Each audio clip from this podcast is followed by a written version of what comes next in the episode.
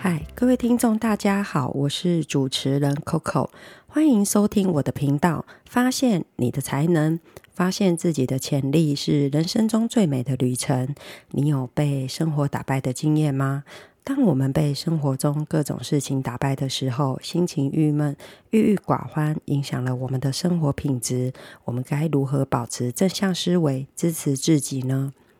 今天我们要聊一个我们都可能面对的问题。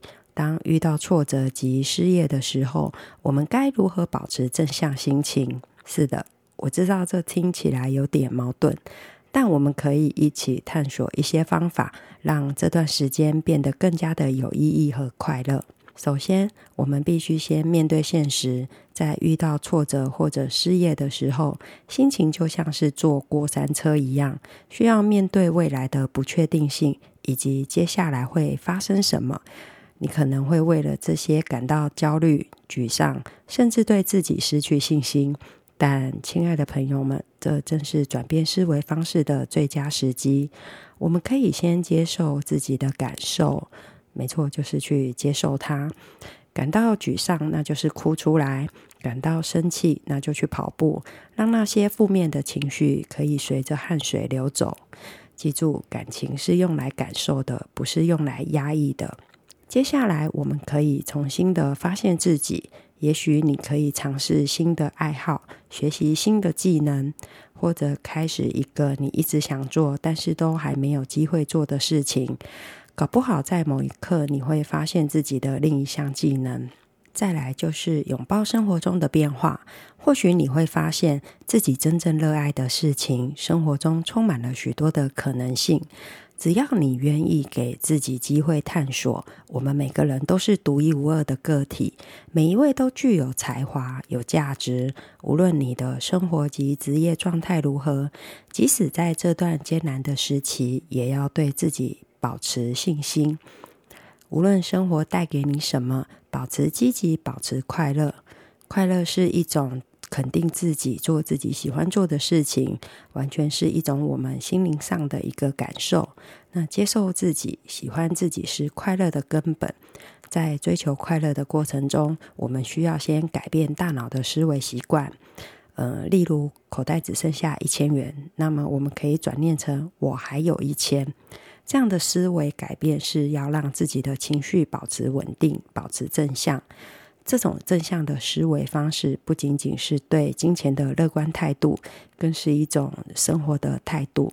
当我们面对困难和挑战时，如果能够从中寻找到一丝光明，那么我们的心态就会变得更加的坚强和积极。呃，例如失去工作，可能是一个重新评估自己职业路径和探索新机会的一个好时机。生活中的每一次挫折，都可以是一次学习和成长的机会。此外，快乐也来自于我们对周围环境的感知，让我们开始学习学会感激身边的小事，比如一杯热咖啡、一次愉快的对话，或是一次美好的散步。我们的心情自然会变得更加愉快。学会欣赏生活中的小确幸，是培养快乐的重要一步。最重要的是，我们要学会与自己和解。接受自己的不完美，拥抱自己的独特性。每个人都有自己的节奏和路径，不需要与他人比较。当我们学会爱自己，快乐自然就会随之而来。让我们一起走在寻找快乐的路上，学习接纳和享受心灵的平静，用一种更加积极和乐观的眼光来看待生活。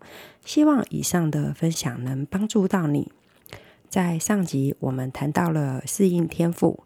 这集，我们将一起来聊聊盖洛普优势测验的积极天赋。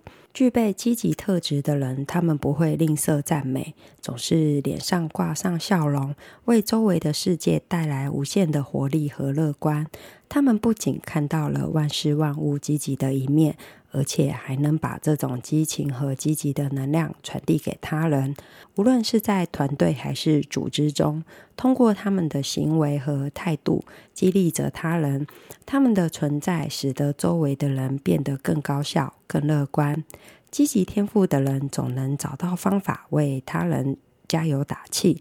无论是通过一句简单的鼓励的话语，还是通过他们对团队成功的庆祝，这种特质不仅让人感到振奋，也为团队和组织创造出了一个充满正能量的环境。